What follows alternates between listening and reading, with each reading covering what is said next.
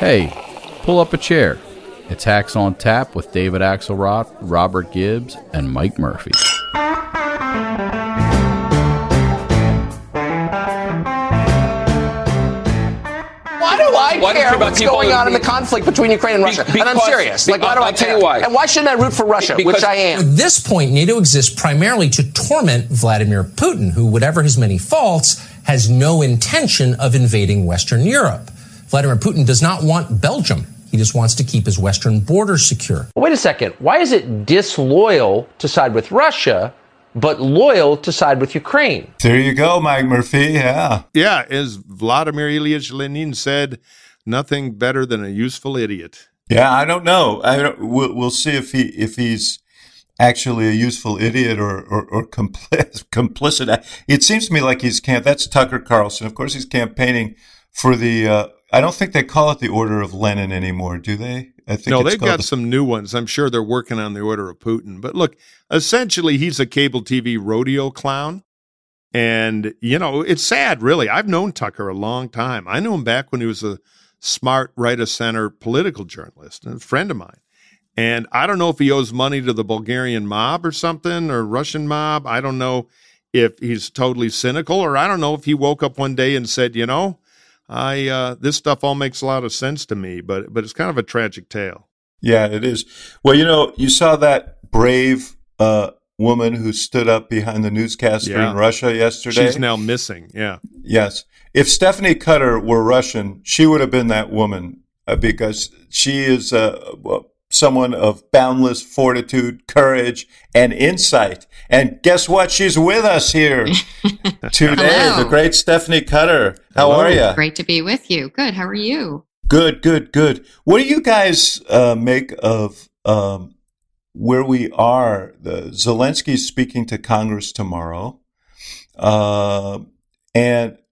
I, I, you know, there's so much tragedy associated with this Ukraine story and so so grave a threat, uh, but we're hacks and we need to think about the political implications of it. Stephanie, when Zelensky makes that speech and asks us to do more, uh, what kind of pressure does that put on uh, the Biden administration? Are they excited about Zelensky's speech? Well, I think that if there's more to be done, Um, in a way that doesn't, you know, have Russia turn its sights on uh, the United States uh, or our NATO allies, um, the administration has either over- already thought about it or is thinking about it. The danger is that there there are starting to be factions in Congress, um, and we know where Zelensky is on this, uh, to have a no-fly zone. Um, that's only going to grow, I'm sure. He is going to mention it when he comes before Congress. Congress is going to start to move on it, uh, and that creates tremendous pressure. And you know, the pre- I think the I personally think the president's doing a great job on Ukraine, uh, but you don't want to be behind the curve. Yeah, I think that's a danger. Um, Biden's in a tough situation of trying to protect the national interest rather than appease the national mood. Mm-hmm. That said, I thought he bungled the M I G thing, even if they don't need the M I Gs. Showing strength by not in, not being afraid of a small escalation, because Putin escalates every day. You know, he, he's he's now raining rocket fire on staging bases that are very close to the Polish slash NATO uh, border. So I think Zelensky is going to be very effective with Congress, and Biden will be under pressure to inch up the the Western assistance. And, you know, no-fly zone is one thing. That could be a real trigger. You, you you know, you don't want to get into an escalation spiral, but there's other stuff they can do. You know, they don't have anti-air defenses that are beyond short range. There are some NATO allies that have uh, Soviet stuff that works that the Ukrainians know how to use. Um, there, we could start giving them uh, killer drones of our own. They put mm-hmm. those Turkish things to great effect. Turkey's got a yeah. hundred of those sitting around. No reason why twenty more can't find their way there. So I think there is a way that the up the throttle a little bit. And and Stephanie's right. Biden doesn't want to be left behind on this, not only for domestic politics, but he's got to show the Russians that he's not afraid to slightly escalate.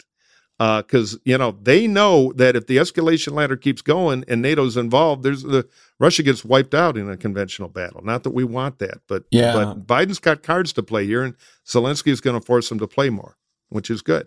I am uh, reminded of the fact, and Stephanie uh, can uh, appreciate this, that it's tough when you're sitting in that building in the White House and everybody, it's like sports, except there are real consequences. Everybody in the world is smarter than you.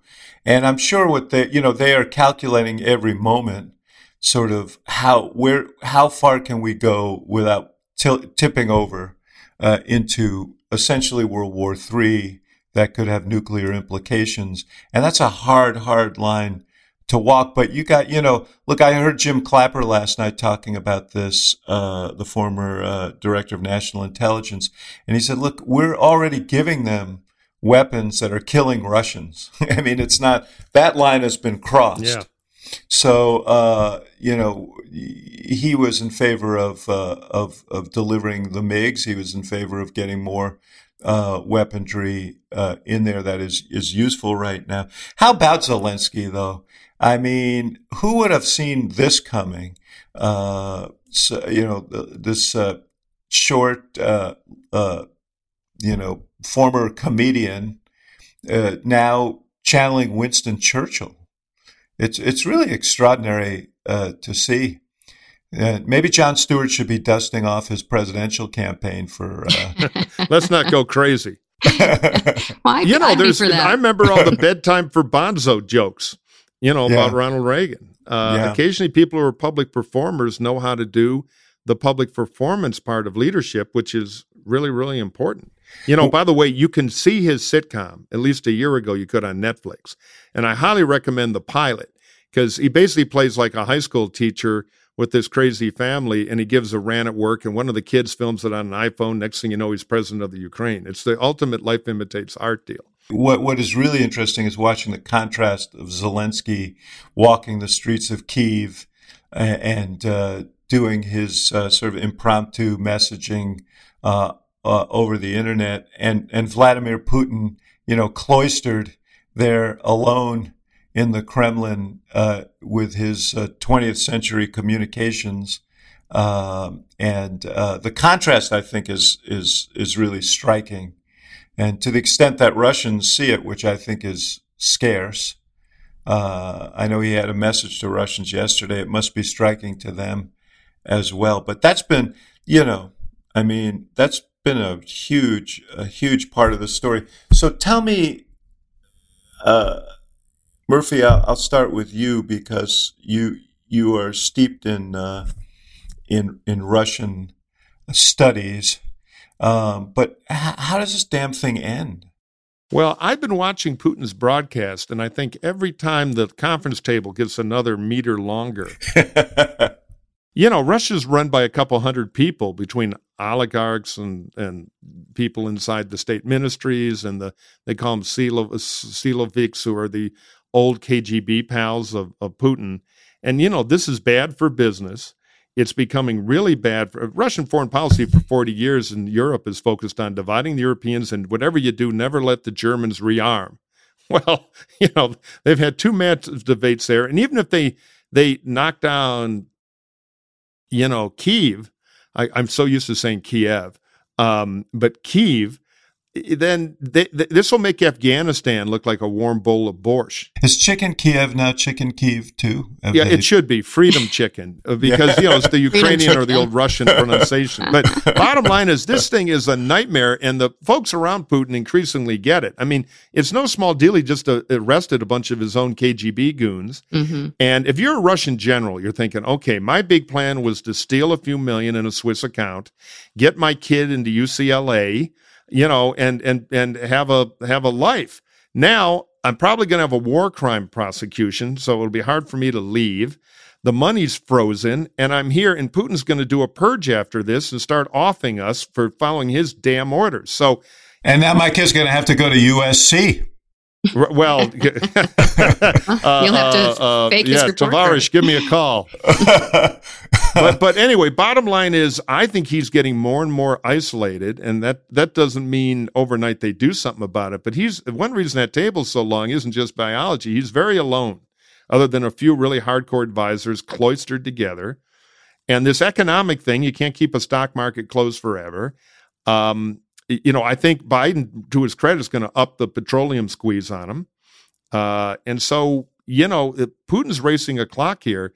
So, you know, maybe he does want to go nose to nose with NATO and then back down to, to find an off-ramp, which is scary. You know, uh, it's nineteen fourteen stuff, but it can't hold like this for him, I don't think. The other thing that's going to happen, you know, there's estimates that, you know, three to five thousand Russian troops have been killed. Yeah. Those body bags are going to come back. Um, and, you know, the, the mothers who organized against him, um, you know, after Crimea and other uh, um, um, conflicts are going to organize against him again. Um, and he, he has to, you know, that's something that he has to face. He can't lock all those mothers up like he does everybody else. Yeah. Um, so that's going to be, you know, this is going to become very real to the Russian people very quickly. Russian soldiers coming back in body bags, um, you know, not being able to contact your relatives on social media in Ukraine or other countries, not being able to travel, uh, losing all of your investments, the stock market uh, yeah. basically depleted. This is not the way they want to live. Take that brave woman who jumped up on their newscast with the sign. You know, you do that here, right. You get a cable contract and a TikTok account with five million followers. She's in, she's disappeared. She's disappeared. Yeah. She's in an F S B prison right now, right. Um, where they don't leave a mint on the pillow, if you know what I mean. It, yeah, and yeah. not to mention all the, the thousands of protesters over the last right. several weeks who are also locked up. But that does speak to the communications uh, hammerlock that he has over large uh, portions of how Russians get their information. But listen, we're we're focused here on American politics, uh, and I'm wondering how this thing. I agree with you, Stephanie. I think Biden has handled this well, and uh, you know, whatever hiccups there were around Afghanistan, this thing has been well done. The, close coordination with the allies, holding NATO uh, together, which I think has been a major focus of his, uh, and uh, you know, and and tough, tough measures. But um, the question is, does this help him?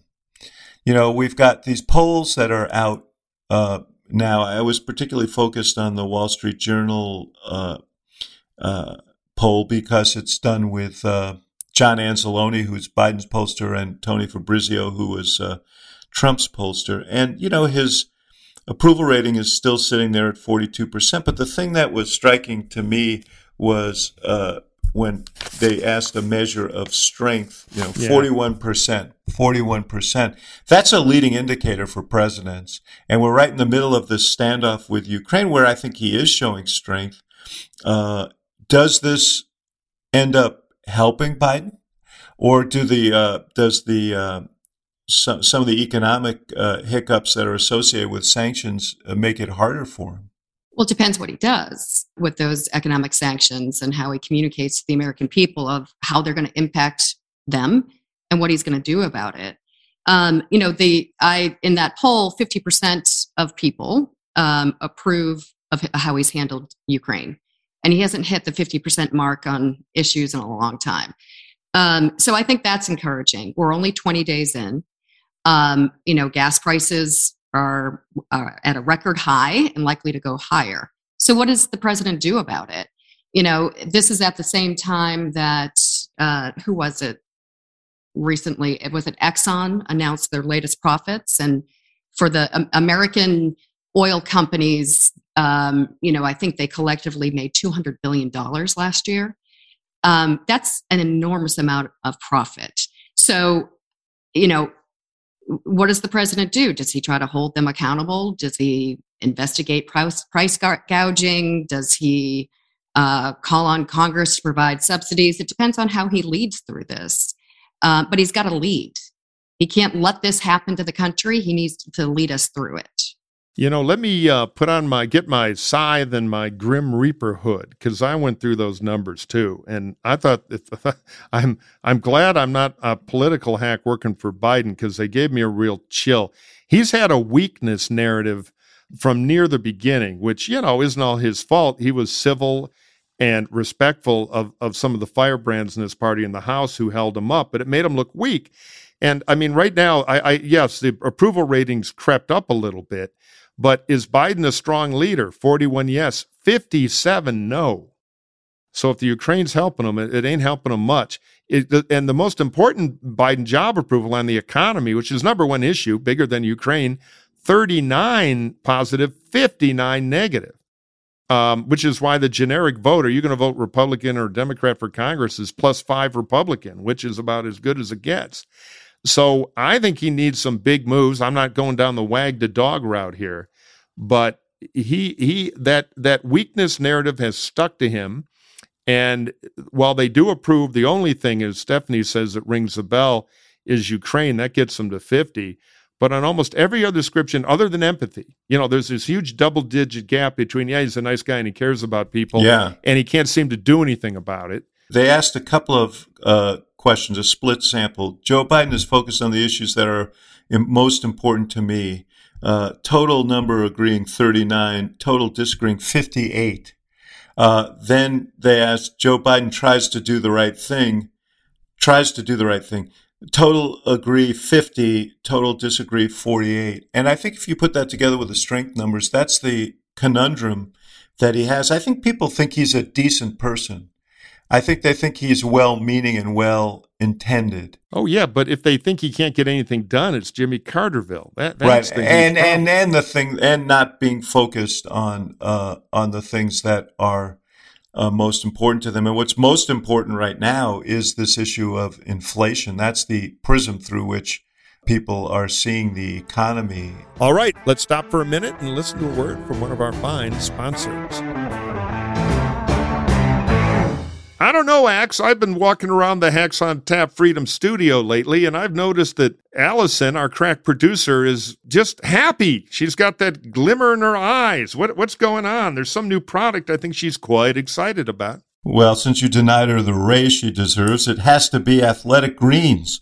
Isn't that right, Allison? That's right. That was the Pinkertons, not me, but keep going. All right, Mike, explain to everybody why Athletic Greens is so damn good. Well, as Doctor Science, as you know, I can tell you, when you take Athletic Greens, you are absorbing seventy-five high-quality vitamins, minerals, whole food source, superfoods, probiotics, and adaptogens. Yeah, and Allison, how does it taste? It's delicious. Delicious, which not all these supplements can claim. So what is this stuff? With one delicious scoop of Athletic Greens, you're absorbing seventy-five high-quality vitamins, minerals, whole food-sourced superfoods, probiotics, and adaptogens to help you start your day right. That's why we get this energetic representation from Allison. This special blend of ingredients supports your gut health, your nervous system, your immune system, your energy, recovery, focus, and this is important for you, Murphy, aging. Yeah. Here's what I like about it. Tons of people take some kind of multivitamin, and it's important to choose one with high-quality ingredients that your body will actually absorb. Athletic Green is a small micro-habit with big benefits. It's one thing you can do every single day to take great care of yourself. And your subscription comes with a year's supply of vitamin D, which is so important to add in these winter months when we don't get as much sunlight. And it costs you less than three dollars a day.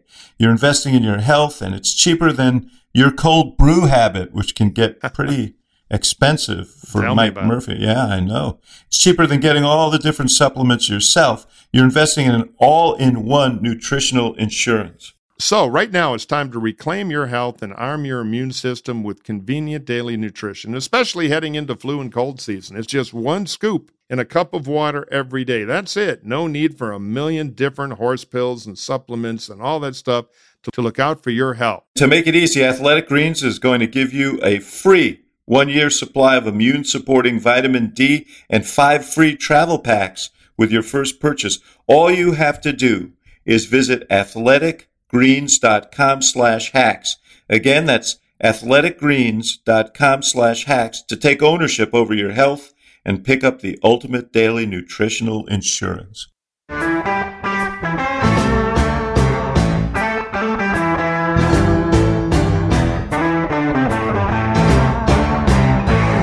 At, at the State of the Union, I thought he should have been tougher in the Ukraine section and more honest about the fact that this is going to hurt us as well. We're going to have to pay a price for this, okay? And this is why the price is worth it. Instead, he said, you know, gas prices are going to go up, but I'm going to make sure that you guys are insulated uh, from them, which he can't, you know, to a large degree. Yeah. So uh, why not, you know, just be blunt with people? This is, you know, but then now they've overcorrected. And so for a few days he was saying, you know, everything is Putin's price hikes. Inflation is Putin's fault. People don't believe that either. They know that we had inflation before this.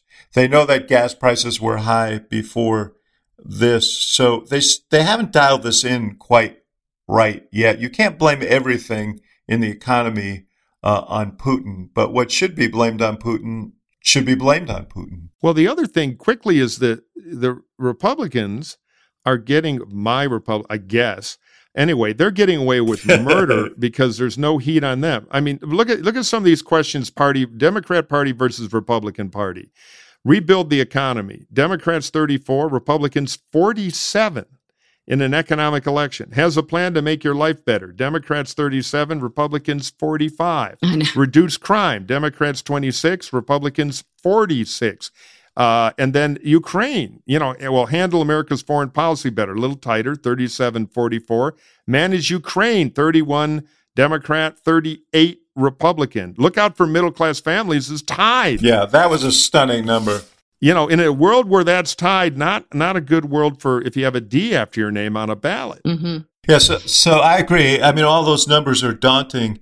And so it drives me nuts, Stephanie. And you, you and I lived through yeah. this together. They had the Democratic retreat uh this and of course it was like bedwetting central, and you know, and out of it it's always the same, like you've got to get your messaging right. This is, you know, if we just message correctly problem. Like people feel like shit, they're unhappy, yeah. they're they're they're suffering. But politically, what I wonder, and and Ax, you and I went through this many times, if there was more of a contrast Um, coming out of the White House. And, you know, that's that's not Biden's um, natural instinct. Right. But there is a real contrast here uh, in terms of, you know, that middle class number is really worrisome. We should be winning that hands down. Um, or the plan for the economy. What is the Republican plan for the economy? The only thing we know is the Rick Scott eleven-point plan, and that's all about raising taxes on poor people. Right. So... Or, and the middle class, and seniors, and veterans, and uh, people living with disabilities. Right. You know, we leveraged that big time when uh, Mitt yes, Romney yes. put out something yes. similar. You haven't heard anything. As long as Biden's numbers are like this, the only Republican plan they need to win is we're not the Democrats. Right. I mean, that's, and I know right. everybody, it was, I totally get this. It's so easy to sit around on K Street or wherever and say, boy, I don't know why they don't have a bumper sticker message.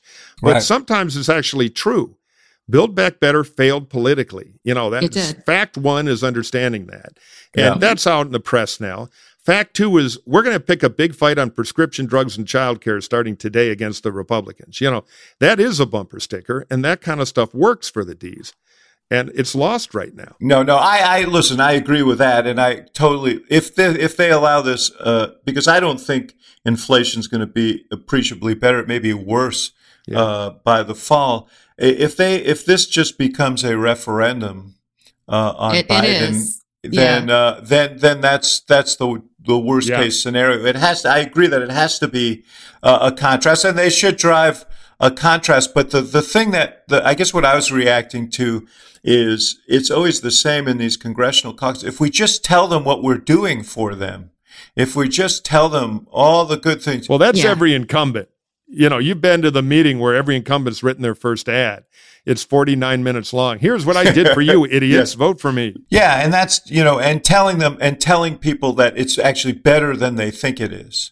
Right. You yeah. know. I don't think that they should be telling people that the economy is better than people think it is. But you know, they do have some accomplishments that they can use to get into these local communities and talk about what it did for them um, and who voted against it. You know, those are some plays, uh, frankly, that they should have been playing a long time ago, uh, but they are starting to play now. You saw last week the president make a pretty strong statement on the anniversary of the rescue plan um, and tie it to school openings and Bit, small business openings and things like that.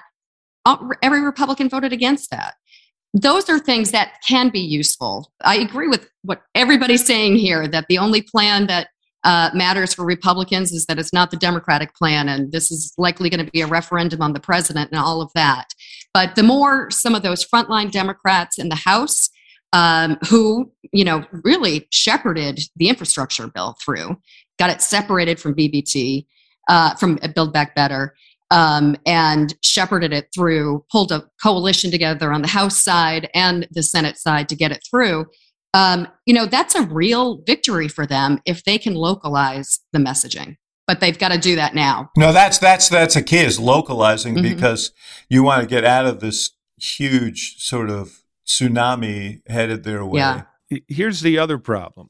These retreats, I agree, they drive me crazy on the our side too. But what you've got is, in a Democratic retreat, you got seventy members telling you what to do politically, who all come from districts that a box of hammers can win if it has a D written. So guess what? It's an agenda that's ideologically where they are, which is we're going to do something about the cops. We're going to, or you know, it, we're going to have a Green New Deal, whatever the litany is. And most of that stuff is unhelpful in the kind of districts that are at stake.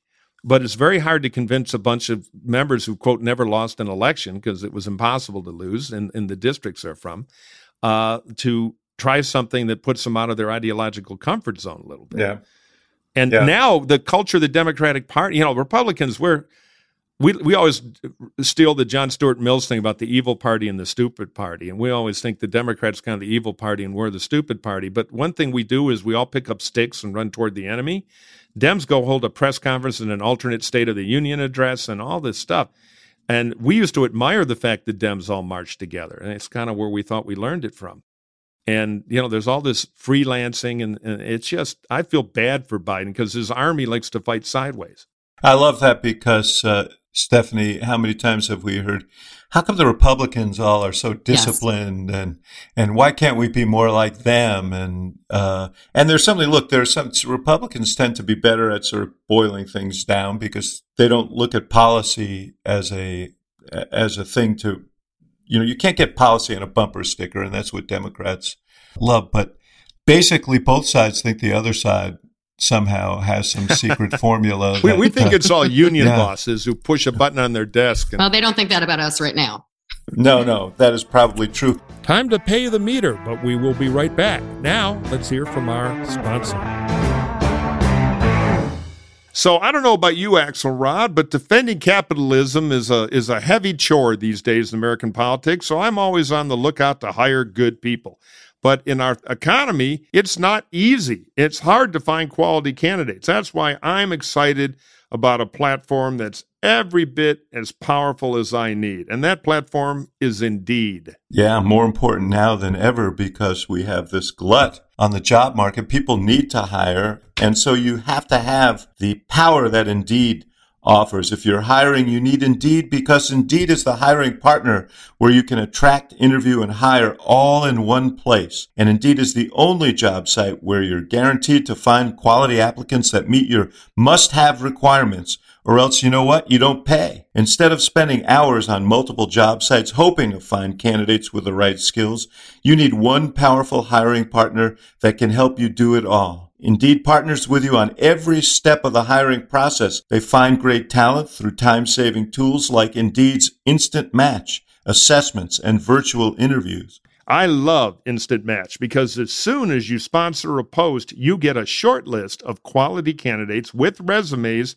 on Indeed that match your job description, and you can invite them to apply right away. In business, we all know time is money, and Indeed is fast. Plus, you only pay for quality applicants that meet your must-have requirements. Yep, Indeed makes it easy to hire great talent. According to ComScore, Indeed is the number one job site worldwide, and Indeed delivers four times more hires than all other job sites combined. Wow. According to TalentNest two thousand nineteen, join more than three million businesses worldwide that use Indeed to hire great talent fast. So start hiring right now with the seventy-five dollars sponsored job credit to upgrade your job post at Indeed.com slash hacks. This offer is valid through March thirty-first, so get going. Go to Indeed.com slash hacks to claim your seventy-five dollars credit before March thirty-first. Indeed.com slash hacks. Terms and conditions do apply. Need to hire? You need Indeed.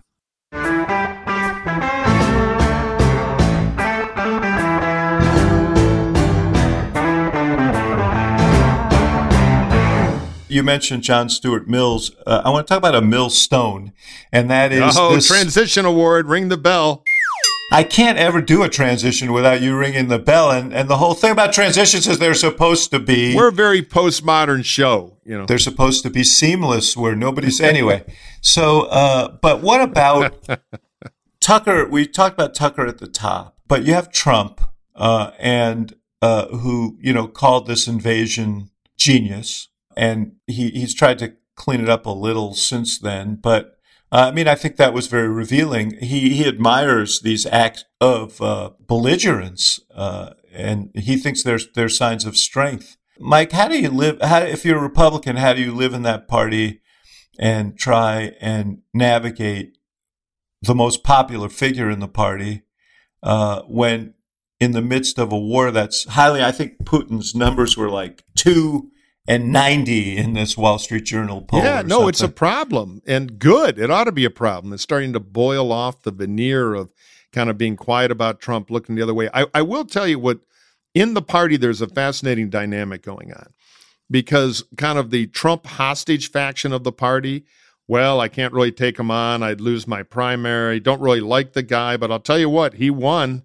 He brings in all these new voters. He's really great. You know, the the kind of the Faustian deal of you get electoral success, which I would argue we don't really get. We've lost a lot of races when, with Trump's brand. But they, they make that argument. That is melting away because now what they say is, you know, if we had good Trump, he'd out be talking about gas prices and inflation and riling up his people and setting us up to win. Instead, we have crazy old man on a bus Trump, who's going on and on about September sixth and counting the vote and Chinese robots. And, you know, so whatever whatever good he did for us is over. So now the question is, how do we escape? Probably we offer people Trump without the crazy. And Q, DeSantis, and Cotton and Hawley, they're all positioning themselves that way because under the surface, it is moving. Even that, you know, we had Fabrizio on, that survey he did that shows about seventy-five percent of the party is Trump positive. But of that seventy-five to eighty percent, only half think he's the future. The rest would find somebody new. And that that crack in the Trump dam under the surface is really growing. And you can see it as you see these people put out feelers and start to try to get Trump light, you know, uh, fewer calories, uh, uh, whatever. It's, it's fewer crazy, same stuff. The other thing that's going on is people are looking at the Democrats on the Republican side and thinking they've blown it. They're going to get killed in the midterms. Biden's going to have a revolt and probably a primary challenger if he runs. If he doesn't run, they're, they're going to, God knows who they're going to nominate. The only way we can blow this thing is to nominate Trump and change the subject. So every political interest calculation is moving from follow Trump because you have to do, my God, can't we do something about Trump? And I'll finally say a lot of us in the party, we joined because we didn't like the Soviets and things like, you know, communism. That's why I joined. You know, we were out there at Georgetown getting arrested, protesting the Russian embassy over Afghanistan when I was in the College Republicans. Putin remembers that, by the way, so stay out of Moscow. Very funny story. My old firm had some lobbyists in it. They were pitching an energy client, and some ex-general flew in from Moscow. I wasn't in the meeting. And had the young interpreter with him, and halfway through the meeting, looked, pulled out a file and said, "Your Mister Murphy is anti-Russian." I've never been happier. Yeah, that's scary. You paid that guy to do that. The dynamic, the leading indicator, like we were talking about in the polling data about Biden's numbers on handling the economy, is cracking because Trump's looking. The Republican Party is like oligarchs looking at Putin. Trump is bad for business going forward when we have a huge opportunity because the Dems are going to screw this thing up. So we'll see if that'll manifest itself. But watch the Kemp race in, in Georgia. I, do, I have to tell you guys, we we did a very interesting focus group for the Institute of Politics, on which both you guys, uh, whose board you, you serve on, uh, we did this in Peoria a few weeks ago. I don't think I've talked to you about this, Mike. Uh, but uh, uh, this was of Trump voters. They were Republican voters. They'd all voted for Trump. Uh, and they were enthusiastic about him as president. By the way, he gets, you know, his ratings as president are this, uh, maybe a tick even better than Biden's in this. Yeah. in, in this poll, and and they're even in this poll. But these people, when it came, when the moderator asked them uh, whether they would like to see him run again, even in this very uh, pro-Trump group, there was a lot of hemming and hawing, and I don't know, you know, I don't know whether he's what we need moving yeah, the forward. Fatigue.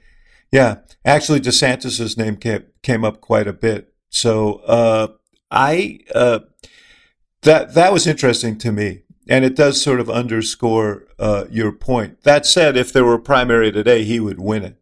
Oh yeah, today absolutely. But you know, we're we're, we're we've got our crystal balls out here, and until we can get Kreskin to come on the show, we're not gonna. We're not going to really next week, help. By the way, I hear, but uh, but we have the next best thing. We got Stephanie. So I had just really quickly one other Trump thing about all this.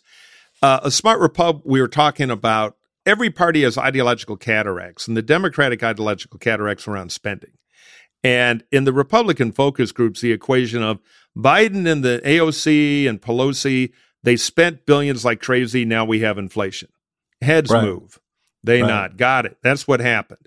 And so the counterattack is, we spent money, look at Trump, you know, blah, blah, blah. Fiscal conservatism is going to have a huge rocket fuel comeback in the G O P. And yet again, Trump is a bad wart on that weapon, which is being openly discussed too. Again, yeah. they want a clean way to get power back, and Trump looks like baggage now at a whole new level. Yeah. And this January sixth commission looks like a game of Wordle in which Trump is the winning yeah. word there. That's so a good line.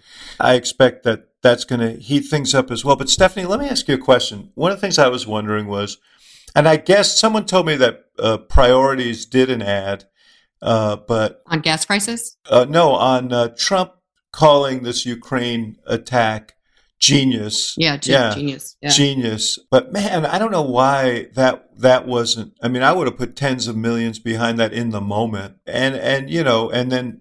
Uh, associate the Republican Party with his, I mean, he is the leader, he is the putative leader of the Republican Party right now. Mm-hmm. And he's calling the, the, the, the, you know, this brutal invasion genius. It seems to me that's a big burden. I don't know why more wasn't done with that.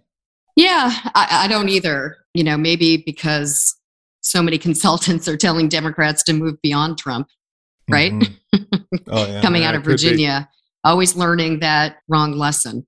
You know, I, I don't think that that is uh, that that will expire. Um, it is sort of an evergreen attack, particularly as Ukraine gets worse. But I guess the question then is, there's so much to put in that ad on Trump coddling Russia and believing everything that Putin says. Remember, um, you know, going back to his first meeting with Putin. Was asked if they talked about Russia's intervention in the twenty sixteen election. Yeah. Mm-hmm. And he said, yeah, I did. And he said he didn't do it. I believe yeah. him. Yeah. Um, you know, what a dope. You know, there's there's yeah, a no. lot there. If Trump does run again, and, he, you know, he says that he is, this is something that is ripe for an, an attack. I wouldn't say that same thing in the twenty twenty election, right? Where people were sort of over it. It wasn't real to them. It is very real now. Hey, Murphy, you think if he did run that people people would run against him and would run the Putin thing at him? Yeah, I do now. He He's bad for business. Let's put it this way. Mitch would. It would start there. The other thing is if, and pray that it does, if this is a quagmire and Putin finds a way to declare victory and retreat to his lair to lick his wounds, President Zelensky is going to do a triumphant tour of America. He is he's a smart Paul, and I think it's hard for Trump to have a comeback while that guy is doing a Churchill tour of this country. Mm-hmm. And Zelensky may take a poke or two at him, a little payback. Mm-hmm. I would. Uh, if he's got a satellite link to Congress, I'm hoping he can find five minutes to cut a uh, uh, a Liz Cheney spot on the side. because because I think he'll be weaponized a little in the future, and uh, so yeah, I, I you know again the future is yet ours to make, but there are forces lined up which are bad for Trump. The only thing I think besides ego and insanity that gets Trump in a race for sure is if there is an apparent Democratic nominee who Trump thinks is so weak that it's irresistible to run. And I would, I would, from Trump's point of view, I think he sees Vice President Harris that way. I think she's getting into the Race Donald uh, bait. I guess Trump's answer on the Ukraine thing would be, and and he said, he said, he, Putin never would have done that if I were president. Yeah, Trump would have cut the ribbon on the city. Yeah, exactly, yeah. He would have built the bridge to get him in. Right there marching along. Okay, then let's take a break right here, and we'll be right back. Ax, a lot of people didn't even bother to make resolutions this year. And you know what? What? I get it, but that doesn't mean you shouldn't still find a way to shake things up a little bit, whether it's by switching up your workout routine or going someplace new. Whatever way you challenge yourself this new year, there's no better way to do it than with a pair of outstanding Raycon wireless earbuds in your ears. Look, I got these things, Ax. They fell off the truck, you know, and they're really good. The battery lasts forever. The sound is great. They don't look dorky. I, I have to admit, th- this is one great sponsor, and I love this product. Their everyday earbuds look, feel, and sound better than ever. There's also awareness mode for when you need to listen to your surroundings, so you can take Raycons with you wherever you go. That's a really good feature. With optimized gel tips for the perfect in-ear fit, also important, these earbuds are so comfortable. Right, Murphy? You know this, and they will not budge, right? Yeah, that's the key thing. You know, I often unwind by doing a little gymnastic tumbling, and the, the Raycons, seriously, these things don't fall off. I've had other earbuds that you turn around, somebody's calling for you if you're on a call or something, and they go flying out, very embarrassing. These Raycons, they, they, they just hang on for dear life in your ear, and they're still comfortable. Eight hours of playtime, thirty-two hours of battery life, yep. And they're priced just right. You get quality audio at half the price of other premium audio brands. So it's no wonder Raycon Everyday Earbuds have over forty-eight thousand five-star online reviews. So right now, you, our Hacks on Tap listeners, can get a special deal. Ax and I went to bat for you. You get fifteen percent off your Raycon order at buyraycon.com slash hacks. That's buyraycon, R A Y C O N, dot com slash hacks to save fifteen percent. Buyraycon.com slash hacks.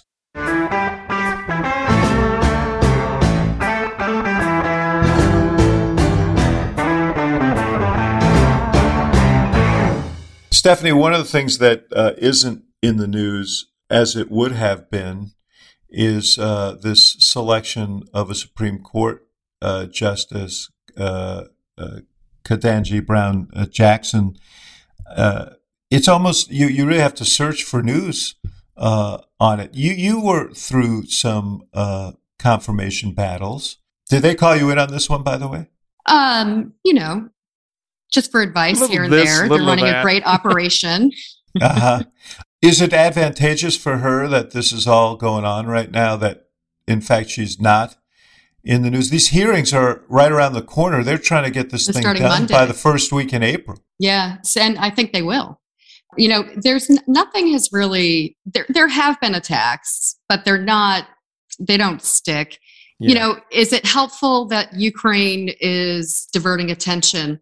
Sure, it prevents Republicans from really getting organized on it, but they're still doing what they're doing. You know, Grassley is arguing that we're rushing it through and we need to slow it down and take, you know, do this responsibly. He's forgetting. Short-term memory loss there. Exactly. Uh, so we're calling him out on that. Uh, you've got people questioning her role as a public defender in representing um, detainees at Guantanamo.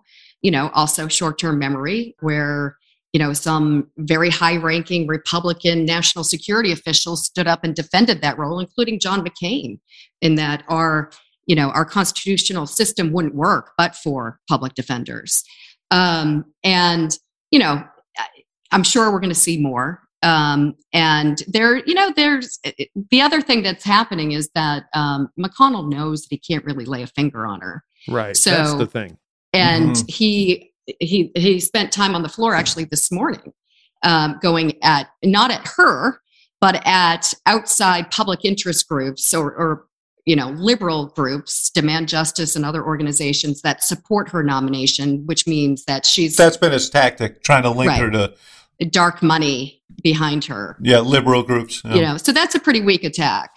Yeah, and McConnell knows it. I mean, One, she's, the, you know, the great organizing principle of politics is be for what's going to happen. She's going to happen. Biden mm-hmm. made a smart choice. She's been approved. There are some people who are going to try to score some perfunctory points in their primary electorate scorecards and, you know, protect themselves from attack from people who in the in the primary electorate who care about this stuff. But it, it's going to be, she's she's a done deal. She was a smart choice politically.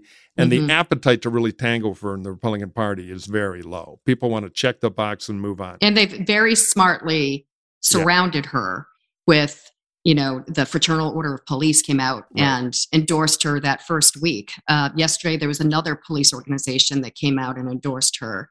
Um, they've really lifted up her credentials in terms of having support from all sides of the law.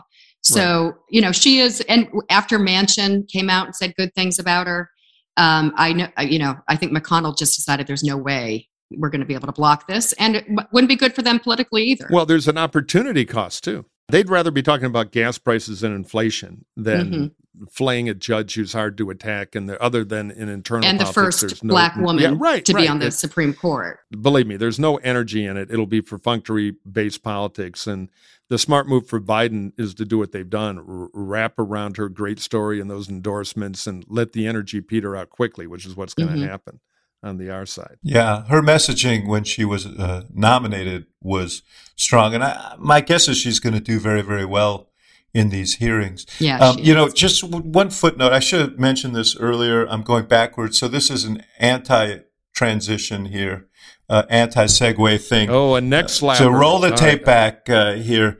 Just a footnote on that Wall Street Journal poll. There is softness that we've yeah. seen at the polls among Hispanics, Uh, uh, among some black voters yeah. that go to class. And they're the ones who are uh, feeling the pinch of this inflation more. There's also, uh, Axios did an interesting uh, uh, thing yesterday about the fact that inflation in the uh, in some of these uh, swing states is is higher uh, in some of these battleground states than it is elsewhere. There are things that Democrats need to pay attention to, but this minority voter thing, I think it's been sort of, you know, well, I mean, let me just say, one of the problems that we have in the Democratic Party, one of the problems the Democratic Party has is that a bunch of white liberals think that they know what black and Hispanic voters are thinking, and that, you know, well, we'll just run on immigration, and all the Hispanic voters will vote for us. We'll, uh, you know, yeah, that's we'll, how they blew Miami. You know, we'll we'll run on uh, uh, uh, you know, police issues, but they don't necessarily understand the complex nature of people's attitudes in communities that are actually under siege by crime. Um, I think Democrats need to pay attention to these constituencies because they're beginning to uh, splinter a little, and the solid bases of support that Democrats have counted on uh, are. Now, you know, the Hispanic community, large segments of the Hispanic community, quite culturally conservative. You know, there's work to be done here uh, for Democrats. And I think it's a long-term concern that they, they need to pay attention to. Yeah, it's much more an aspirational vote than an identity vote. And that's where Democrats get it wrong. I mean, there are polls that show among Latinos, the immigration issue is number four, five, or six. You can see what the Republicans have done in South Texas. Oh, they're against the oil business. Those are good-paying jobs or help your family move forward uh, and clean their clock. And you're right. In that Anzo data, the trend line is is amazing and, yeah. and, and terrifying for Dems. Yeah. And it's coming on the the tail end of COVID. Yes. Where they were disproportionately impacted. But for a long time, one of the top issues for uh, Hispanic voters is education, because yeah. it's the stepping stone. Yes. And, you know, we've had schools closed and yeah. mask issues, and, you know, they've become the center of controversy. Um, and we lose on those issues.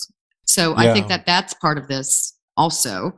Um, and, you know, I do think we can get that back, but it's going to take a concerted effort and some real message discipline um, focused on kids.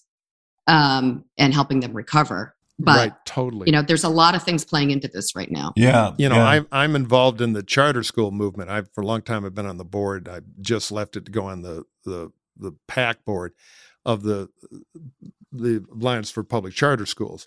And boy, I've I've listened to grassroots Latino charter school principals try to get a meeting with the local member of Congress. And sometimes it happens, and Democrats, you know, we have a lot of support in the C B C, but it is, uh, if you're a colonel in the teachers union, you're in the door with the thirty second ask. And the grassroots power of, of the education reform movement in urban Latino communities, which are so aspirational, is incredible. And the Democrats are seen as hostile. Anyway, yeah. well, so we'll see yeah. what happens. No, I know. I, th- I think this is something that we're going to be talking about uh, some more. And if Democrats are smart, they're, they're talking about it in the councils of the party, because this is not a fluke. This is a trend. And, you know, when you talk about Hispanic voters, m- many of them are second, third, uh, you know, generation, and they're behaving more like white working class voters. And that needs to be monitored. We will be back in a minute, but we have to pay a few bills.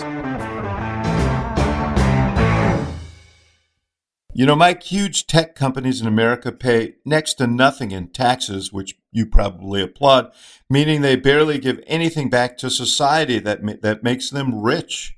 They may not do a lot of giving, but they sure do a lot of taking, brother.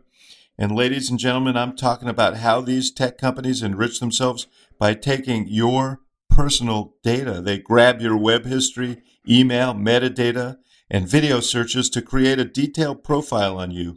And then they go and they sell that off to the highest bidder. Companies aren't just selling products anymore. They're selling you. You've become the product. So to protect your identity and data from these tech giants, I recommend using ExpressVPN every time you go online. Well, Ax, I tell you what, I got to thank Bernie for helping us punch up the copy today, but I do love ExpressVPN. I mean, think about all the websites you visit, Facebook, Twitter, Google, everything you do and say online. Get this, friends, is tracked by these corporations. Using your public I P, Internet Protocol address, they can uniquely match your activity and they can know your location. ExpressVPN makes you anonymous online by camouflaging your I P address and replacing it with a different secure I P of your choice. It also encrypts all your data, so it's protected from hackers and anyone else who's trying to spy on you. What I like most about ExpressVPN is how easy it is to use. Just download the app on your phone or computer, tap one button, and you are protected. So if you're like me and Mike and believe your internet data belongs to you and not to greedy corporations, then ExpressVPN is the answer. So protect your data with a number one rated V P N provider today. So visit expressvpn.com slash hacks on tap to get three months free on a one-year package. That's E-X-P-R-E-S-S-V-P-N dot com slash hacks on tap. ExpressVPN. slash hacks on tap to learn more. It's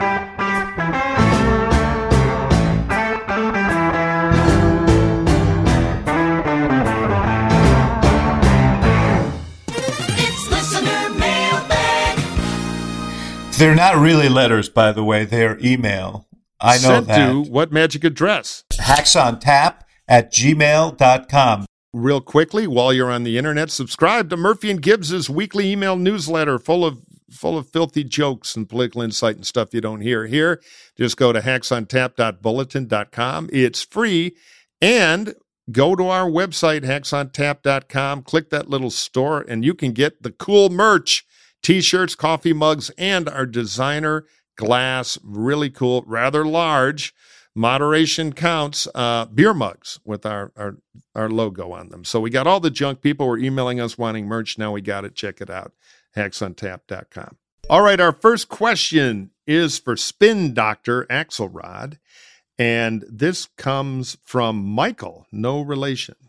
Assuming Democrats get crushed in the midterms and Biden's poll numbers. Yeah, no, no poor. relation, my ass. You wrote this question. And Biden's poll numbers remain poor. Does anyone in the Democratic Party have the power and influence to strongly suggest, if not convince, Biden and Harris that they should step aside in twenty twenty-four and or find a convenient excuse, dental emergency maybe, not to run again? Would this type of ballsy move happen behind the scenes? Well, let me just say one thing, Michael. Michael Murphy. I'm telling you, I'm innocent. I, I do remember, and Stephanie does too, uh, the summer of two thousand eleven, after after Democrats had gotten crushed uh, in the midterms and, uh, you know, by larger numbers likely than uh, Democrats will be this fall. And there was a lot, there were a lot of people reading last rights over Barack Obama's political career. New York Times published uh, a piece by the, the, the, uh, sainted, uh, Nate Silver. Cover of the magazine is Obama toast. That was a year before the uh, election, and things changed. So I wouldn't be so quick to judge things in the moment. Uh, that said, you know, there, There will undoubtedly be a lot of hand-wringing and finger-pointing. There always is after the midterms. If they go down as they appear to be going now, they could change. Uh, and uh, that part of that speculation is going to be what's going to happen in twenty twenty-four because, of course, we can't be without an election campaign. So as soon as this election ends, the next one will uh, begin. But no one's going to uh, – I think this is a decision that Biden is going to make on his own. And uh, Harris is going to make on her own uh, based on what they think is best for them and and, and uh, best for the party. And uh, I don't think anybody's going to go to them. This is not, there's no like uh, Politburo that's going to arrive and and, and uh, tell them uh, not to run. They're going to make these decisions on their own. I'm more than happy to go see the president and straighten him out. Yes, I'm sure he'll receive you with open yeah, arms. I won't even make it to the zip code of the White House. All right, a question. Anybody else want to chime in on this quickly? Stephanie's very quiet. I wholeheartedly agree. Even if there was someone uh, to convey that message, I don't think President Biden would listen to it. He's going to make his own decision. You know, it's tough enough to del- deliver a message like that. Stephanie Cutter, I've seen her do it many times. So, uh, no, I don't think there's going to be a message. Uh, there's not going to uh-uh. be a committee to uh, – this is going to be a decision that the president will make on his own. And he also knows that things uh, can change. Uh, there may be – well, he said he's going to judge it based on his own uh, – how he feels personally, physically, uh, uh, and whether he's uh, up to it. So let me ask you a well, question, let me, Murphy. Let me interject. All I'll say is I think if he has a bad midterms, which looks quite likely, he will have a serious primary challenge. We'll see. Uh, he's still in that poll, very, very popular among Democrats, eighty-three percent. So, you know, we'll see. But uh, Murphy, I want to light a, uh, I want to light you off like a Roman candle here and ask you a question from Bob, who says, I am very impressed with the Lincoln Project's ads and find their hard-hitting ads fun. I find Democratic ads way too lefty, good for the base, but unhelpful in swaying swing voters. I want to know if Murphy thinks what uh, I don't. I want to know if Murphy thinks the Lincoln Project's ads are effective. Do they move the needle? Well, they're basically donor porn. You know, Lincoln Project ads make hardcore Trump-hating Democrats happy, and I've smiled at a couple, but as voter communications, I, I think most of them, the ones I've seen, and we I, we even tested a few during the campaign with swing voters, and they, they bombed totally. Um, they're so strident and angry. If you're a large Democratic donor who thinks the big problem is Democrats aren't, quote, tough enough, Uh, a howling Lincoln Project ad makes you happy and might open your checkbook to the Lincoln Project, which is more than happy to receive those donations. So entertainment value, yes, political effectiveness uh, in most cases quite low. I think that's why they get a lot of replays on uh, on uh, M S N B C. Right, exactly. Because I think that's their audience. Uh, and uh, they've raised quite a bit of money. I don't know whether they've used it to great effect in terms of actually moving the electorate for that reason. I agree with you. So, Stephanie, Chris asks, what are the merits and political outcomes of temporarily suspending gas taxes at all levels of the government until oil prices come back down? Well, thank you for your question, Chris. Well, it, it differs uh, based on where you live because there's federal taxes and state and local taxes, and it can add up to, you know, a lot of money, particularly for people who are you know, having a tough time getting by. Uh, so be, to be able to show people that you care ab- about what's happening and want to provide them some relief, you know, no matter how small, um, it's effective. um, there is a long-term consequence of it. It is those gas taxes that fund our uh, infrastructure, um, you know, roads, bridges, uh, water, cleaning up water uh, supplies, things like that. So the more we um, eliminate that tax, there's less money going into that trust fund, um, and there's less building Um, on infrastructure, which means let, uh, fewer jobs. So it's a little bit of a vicious circle. So we have, we'll have some temporary relief now, but in the long run, it's going to come back to bite us. Um, so politically in the moment, very helpful. Politically in the long term, probably not so helpful. Yeah, it's a real pander bear move, as the late Paul Tsongas would say. I'd rather build the Keystone Pipeline, which I think was a Biden error to stop, than, you know, switch gas taxes on and off depending on your approval rate. Yeah, well, that, the, of course, the effect of that would not be felt for some time, but that's also a good pander move in uh, in in your party. Yeah.